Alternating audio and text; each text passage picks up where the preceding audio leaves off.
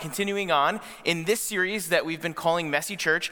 And if you were here last week at either of our locations, you heard a sermon on the first part of 1 Corinthians chapter 15. And uh, that was really all about how the resurrection is essential. The resurrection is essential. And so we talked about how the resurrection is essential to the gospel, how it's essential to our faith, how it's essential to our future, and finally, how it's essential to our lives right now. It was a great passage to go through together, really encouraging to think about the resurrection and its implications for us.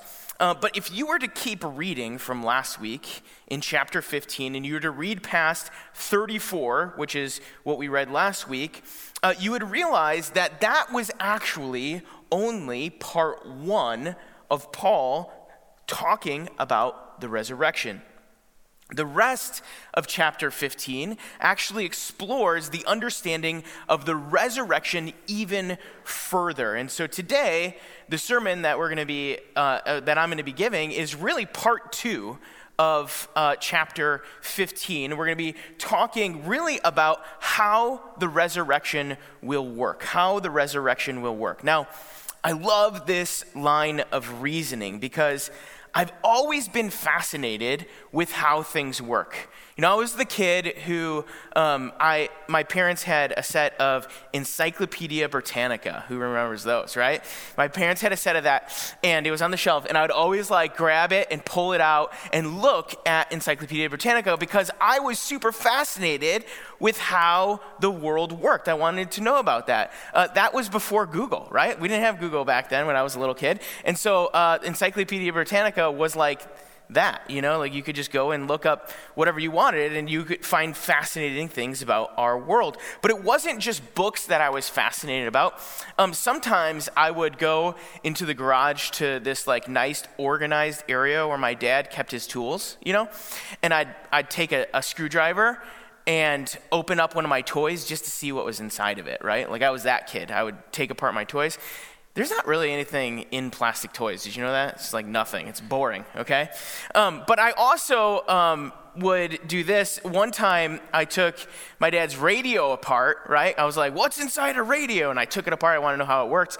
And uh, I put it all back together. Don't worry. Don't worry. And uh, I went to go turn it on, and it didn't turn on. So that wasn't cool. Um, but that's just like stories about how fascinated I am with how things work. And I think really this is just like a human inclination. Like we all kind of want to know how things work. Like we all wonder about these things. This is why Google is so popular, right?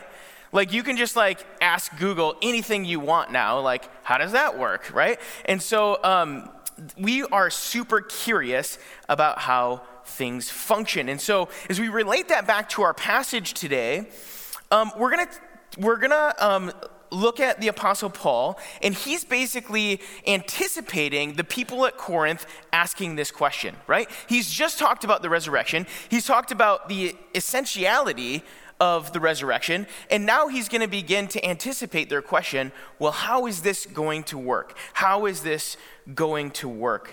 And in fact, it's really interesting that he takes the time to write this to the church because at this time period in, his, in human history, the resurrection from the dead wasn't actually a concept that was accepted in the culture. In other words, like, no Roman person was like, oh yeah, resurrection from the dead, that's a thing. It would have been a ludicrous idea to them. Uh, the theologian N.T. Wright puts it this way He says, Christianity was born into a world where its central claim, which is the resurrection, was known to be false. Many people believed the dead were non existent. In outside Judaism, nobody believed in a resurrection. In the Roman world, everyone knew that dead people didn't and couldn't come back to bodily life. And so, after uh, just proving the essentiality of the resurrection in the first part of chapter 15, Paul now finds it necessary to not just stop there, but to tell us how it's going to work. So, how the resurrection works. So, if you have your Bible with you, um, I invite you to turn it now to 1 Corinthians chapter 15. It's always great to follow along. Uh, you can also actually look up this on your phone and follow along that way, or we will have it on the screen as well. But since we are opening God's Word together, will you go to God in prayer with me? Let's pray. God, you are so good to us, and we're so thankful for your Word. And Lord, we pray this morning that as we take a look at this second part of 1 Corinthians 15, that you would um, just work and move in us, that you would help us to see how the resurrection works, and that you would help us to find our hope in the fact that Jesus has been resurrected and that we will follow him. And that one day we will be resurrected from a perishable body to an imperishable body. I pray, Lord, that you would write that on our hearts, that you would help us to realize that, and then we would live accordingly. We pray this in Jesus' name. Amen. Okay, so we're going to read through this whole passage because I want you to get the whole context of it together and to see this whole argument that Paul lays out, and then we'll kind of break it down. So, 1 Corinthians 15 35 through 58, this is what it says. But someone will ask, How are the dead raised? With what kind of body will they come? How foolish! What you sow does not come to life unless it dies. When you sow, you do not plant the body that will be, but just a seed, perhaps of wheat or something else. But God gives it a body as He has determined, and to each kind of seed, He gives its own body. Not all flesh is the same. People have one kind of flesh, animals have another, birds another, and fish another. There are also heavenly bodies and there are earthly bodies, but the splendor of the heavenly bodies is of one kind, and the splendor of the earthly bodies is another. The sun has one kind of splendor, and the moon another, and the stars another, and stars differ from star in splendor so will it be with the resurrection of the dead. The body that is sown perishable is raised imperishable. It is sown in dishonor, it is raised in glory, it is sown in weakness. It is raised in power. It is sown a natural body. It is raised a spiritual body. If there is a natural body, there's also a spiritual body. So it is written the first man, Adam, became a living being. The last Adam, a life giving spirit. The spiritual did not come first, but the natural, and after that, uh, but the natural, and after that, the spiritual. The first man was of the dust of the earth, the second man is of heaven. As was the earthly man, so are those who are of the earth. And as of the heavenly man, so are also, or so also are those who are of heaven. And just as we have borne the image of the earthly man, so shall we bear the image of the heavenly man. I declare to you, brothers and sisters, that flesh and blood cannot inherit the kingdom of God, nor does the perishable inherit the imperishable. Listen, I tell you a mystery. We will not all sleep, but we will all be changed in a flash, in a twinkling of an eye, at the last trumpet, for the trumpet will sound, the dead will be raised imperishable, and we will be changed. For the perishable must, must clothe itself with the imperishable, and the mortal with immortality.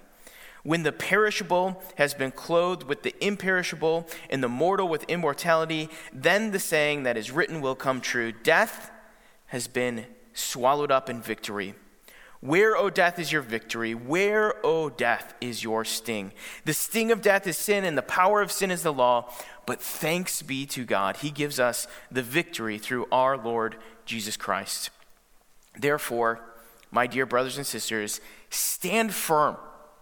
Let nothing move you. Always give yourself fully to the work of the Lord, because you know that your labor in the Lord is not in vain. So here we have from Paul how the resurrection will work. And in order to wrap our minds around this, there are really four ideas that I want to talk about. The first one is this we start with a dead seed that goes into the ground. Look at back at verse 35. It says this Someone will ask, How are the dead raised? What kind of body, um, what kind of body will they come? And right away, Paul begins to identify and address these skeptics. In other words, it's as if those people are asking Paul this. They're saying, if Christ really is the first fruits of the resurrection, and dead people will be resurrected in the future, how will that happen? And what will the resurrected people be like?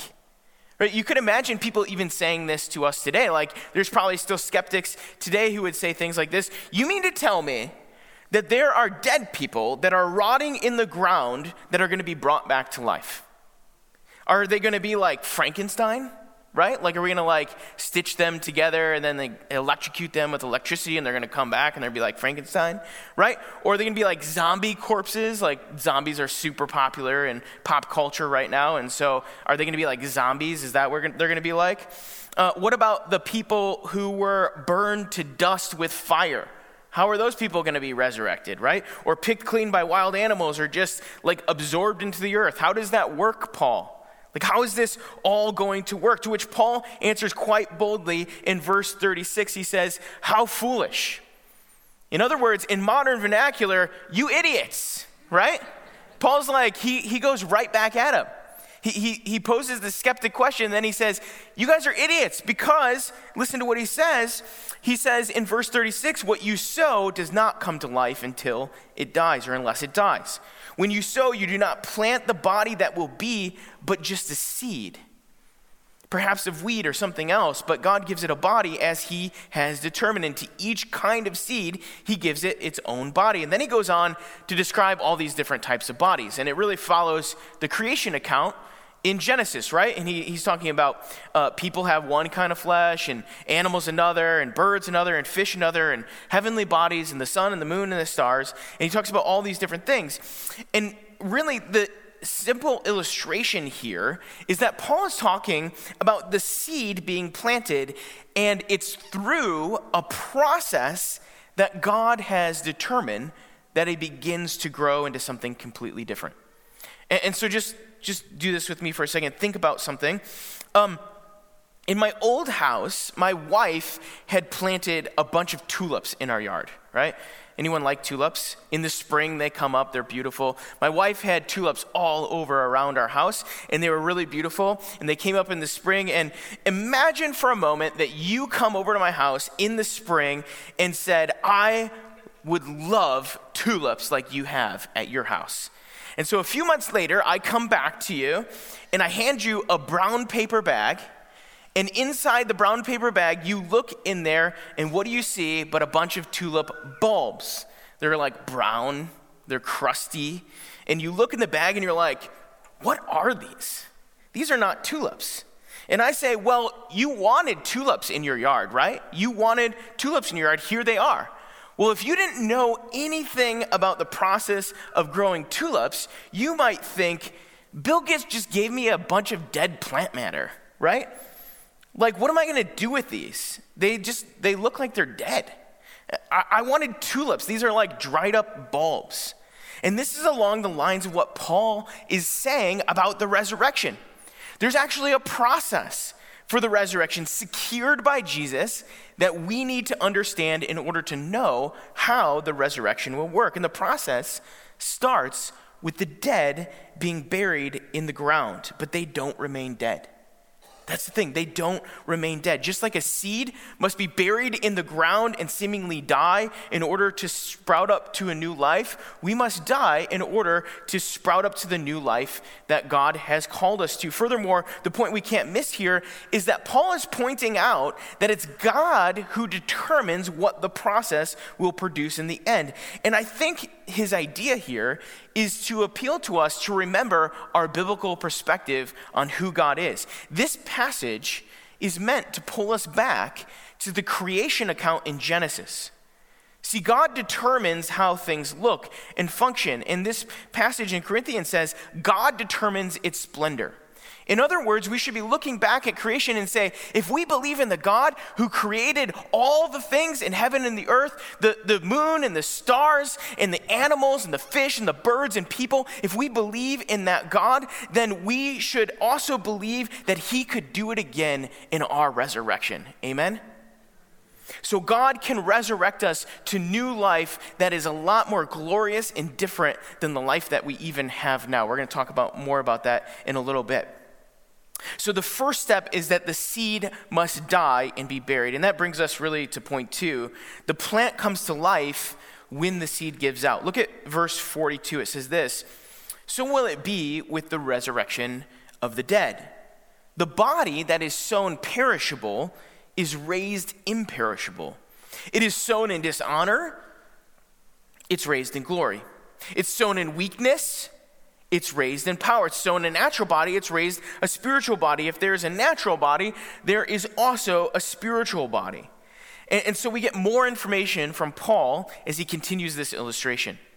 Uh, jump back to me with this idea about this, this bulb or a seed. Think about this. Just like a dirty, brown, crusty bulb or seed is put into the ground, and then later it comes out as an amazing flower, or maybe you planted an acorn and an oak tree uh, sprouts up, or maybe you planted this little tiny seed and all of a sudden you have a vegetable plant.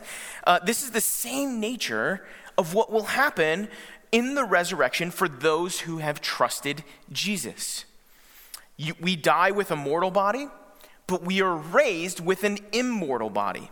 We die with a body that's not appealing because think about what happens at the end of our lives. Uh, death is not so pretty. Our bodies are probably not in great condition if we're dying. And so the, that's the physical effects of sin. But when we are raised, we're raised to a glorious new body. We, we die with a body that's weak, but when we are raised, we have a body that's powerful. When we die with an earthly body, we are actually raised with a body that is fit for heaven. Because if God, the Creator, could fashion humans from the dust of the earth, if our God can do that, then He can also transform us in the resurrection so that we would have a body made for eternity. This is why Paul says to them, How foolish. Because if they were to step back and think about it, that's the God we serve, the God who created everything from nothing. Now, the really interesting thing here is to step back for a second and to think about Paul's understanding, right?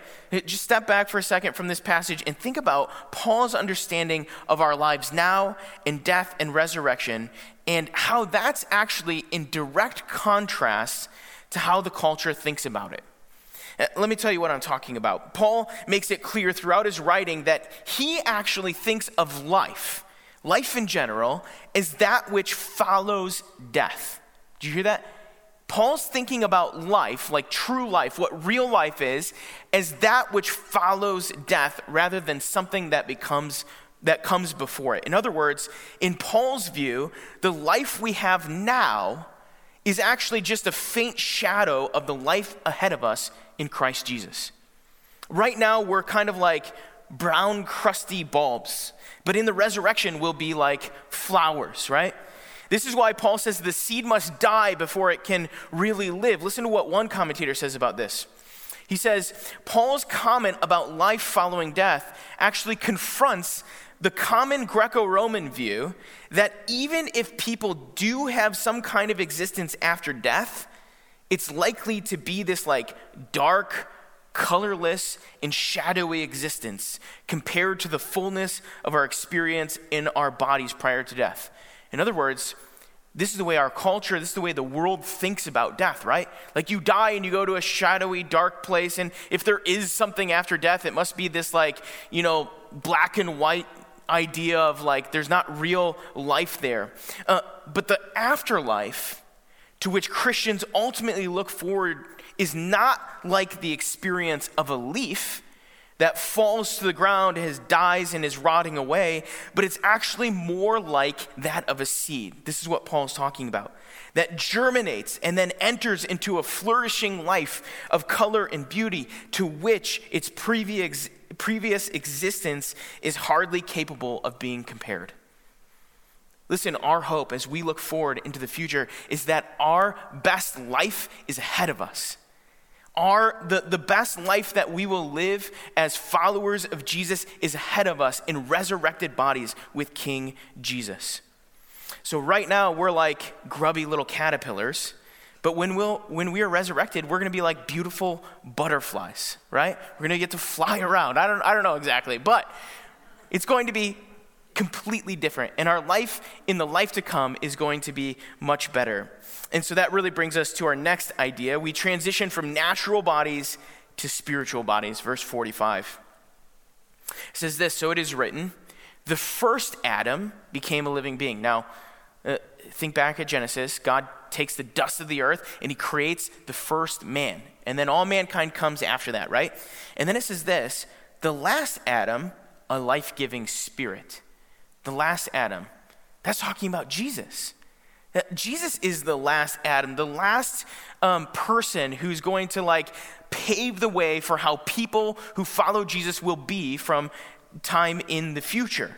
And, and so the Spirit, it says the Spirit did not come first, but the natural, and after that, the spiritual. The first man was of the dust of the earth, that's Adam. The second man is of heaven. Jesus is showing us a way of being a heavenly person. As was the earthly man, so are those who are of the earth. And as of the heavenly man, so are those who are of heaven. Jesus, again, is paving the way of who we need to be in order to be in heaven. And so, just as we have borne the image of the earthly man, so shall we bear the image of the heavenly man. And so, in this part of the passage, Paul is really contrasting the quintessential natural man with Jesus as the heavenly or the spiritual man. And Jesus is really referred to in this, this passage as the last Adam. That's really important to understanding this passage. And it seems that the main thrust of Paul's argument here is that we follow the model or the form of human beings all the way from Adam until now. But in the resurrection, you and I will be following the model or the form of Jesus as somebody who is fit for heaven a heavenly man. Verse 49 And just as we have borne the image of the earthly man, so shall we bear the image of the heavenly man. That's Jesus.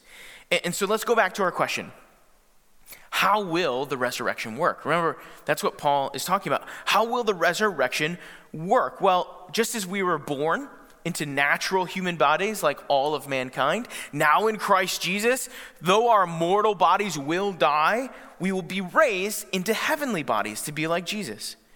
You know, I talked about this in the sermon last week, but you know, the only example we really have of a person who has a resurrected body, like that which we will have when we are resurrected, is Jesus himself. In fact, in our passage last week, we talked about how Jesus was the first fruits of the resurrection. And, and, so we do get some sort of understanding of what our resurrected bodies will look like. And, and so just think about this for a second. The resurrected Jesus comes back and he walks with two disciples on the road to Emmaus.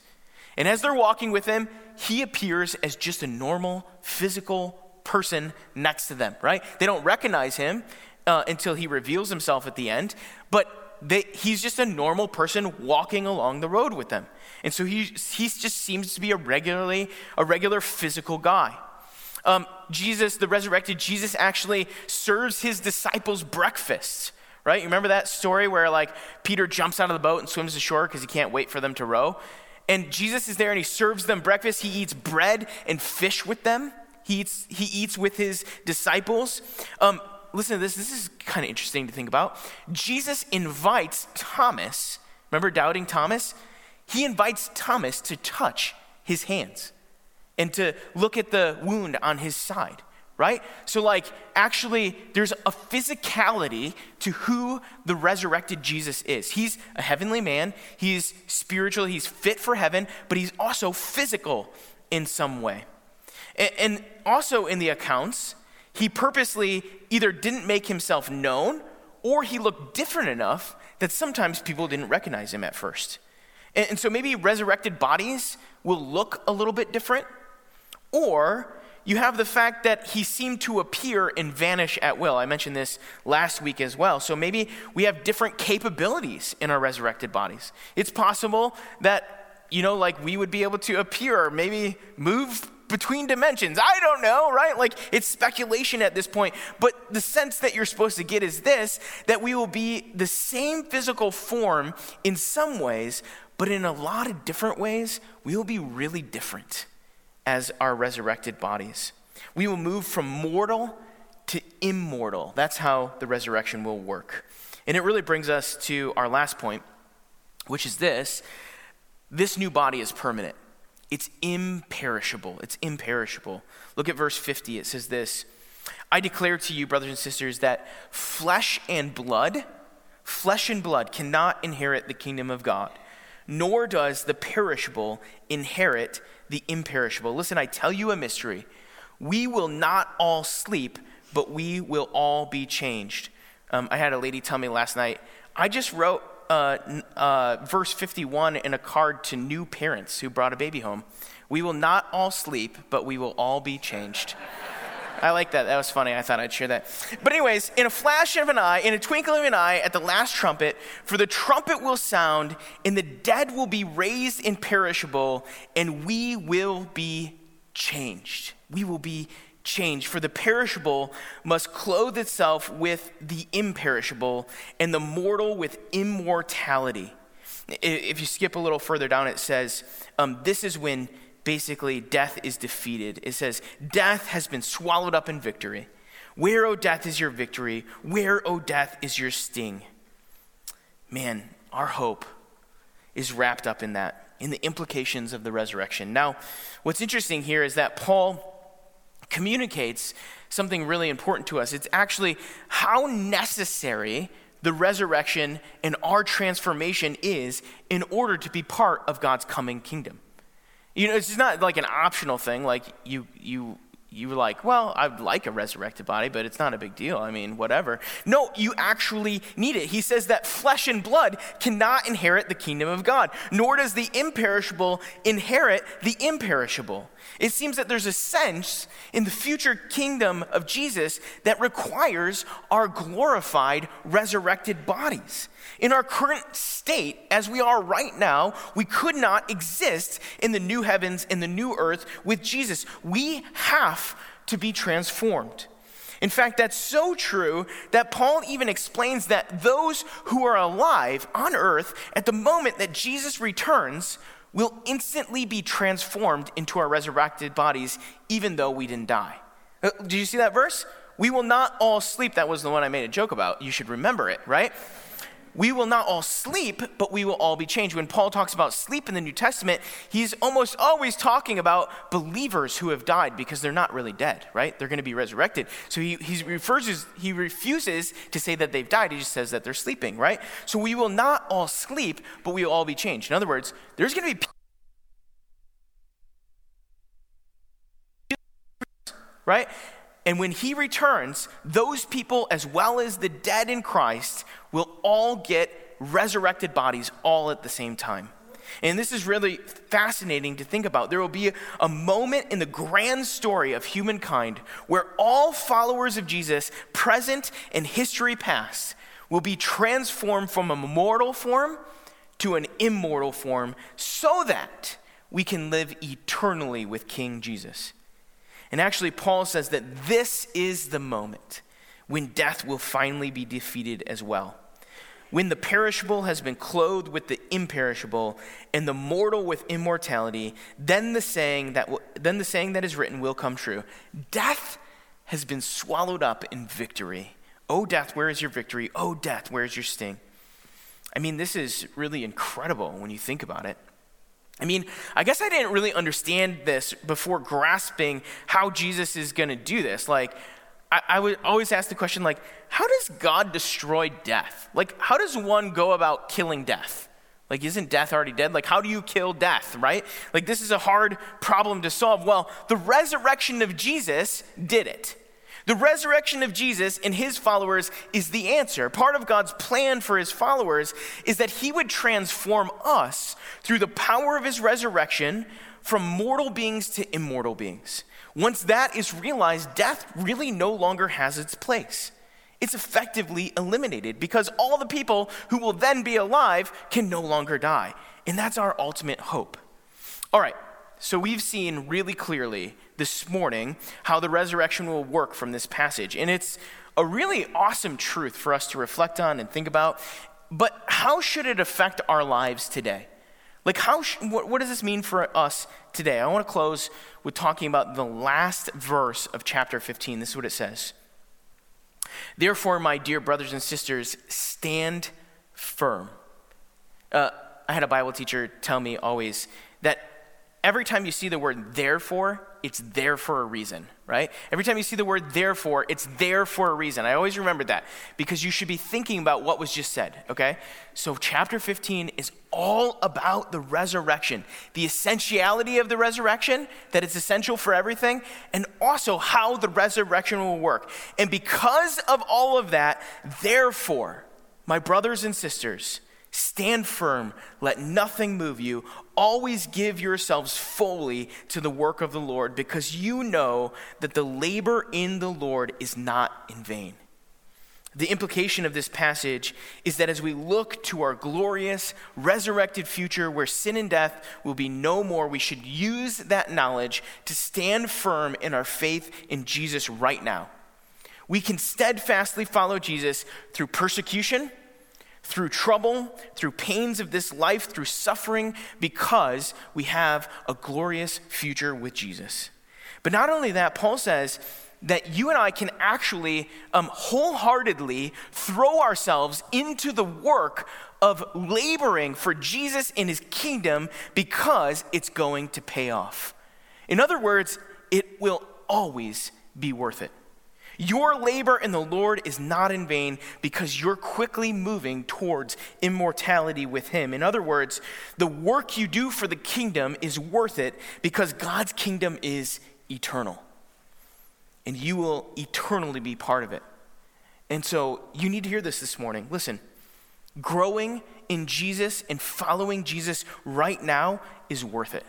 Your discipleship the way that you um, follow Jesus and grow deeper with him, listen, that is worth it because you get to spend an eternity with Jesus. Spending time in prayer is worth it because you're building a relationship with the God of this universe. Bible study is worth it. Discipling others is worth it. Doing your job, the job that you do on a normal, everyday basis, when you do it to the glory of God, it's worth it uh, leading others towards Jesus and planting seeds of evangelism is worth it. Shepherding your family towards Jesus is worth it. Being a life group leader or a children's ministry volunteer is worth it. Giving up your sin to be more obedient to Jesus, not because you're trying to earn something, but because you love him, is worth it. All the kingdom work whether it's inside the church or it's outside the church, is always worth it because of the reality of the resurrection. Therefore, it's worth it. Nothing you do for Jesus in his glory will ever be in vain. All of it is worth it because we are moving toward a resurrected eternal future with King Jesus. And so the application of this whole passage is actually really straightforward. Jesus has been resurrected from, resurrected from the dead. We will too. So live like it. Actually, live like that. This week, throw yourself in to the work, into God's work, into kingdom work, because guess what? It's worth it. It matters for all of eternity. I promise it will be worth it. If you believe in Jesus and you follow him and you're doing his work, you're discipling your family, you're loving people around you, you're sharing Jesus with the world, that will always be worth it because it matters for all of eternity. Will you pray with me? Lord, um, I pray that you would, as a result of our understanding and knowledge of these words about the resurrection, that you would put in our hearts and you would put in our minds that the work that we're doing for you and will do for you is all worth it. Lord, I pray that you would help each of us to stand firm in Christ Jesus. It seems that our world is going crazy in many different ways. And Lord, I know, Lord, that you're calling us to stand firm in Christ Jesus because of the resurrection. Lord, I pray that we would that we would stand firm in the resurrection and the truth of that, and in, we'd stand firm in Jesus, but also that we would labor because we know that we don't labor in vain, that we would seek to love you with the way that we live our lives, that we would throw ourselves into kingdom work right where you have us, in our jobs and in our families and at church. We pray this in Jesus' name. Amen.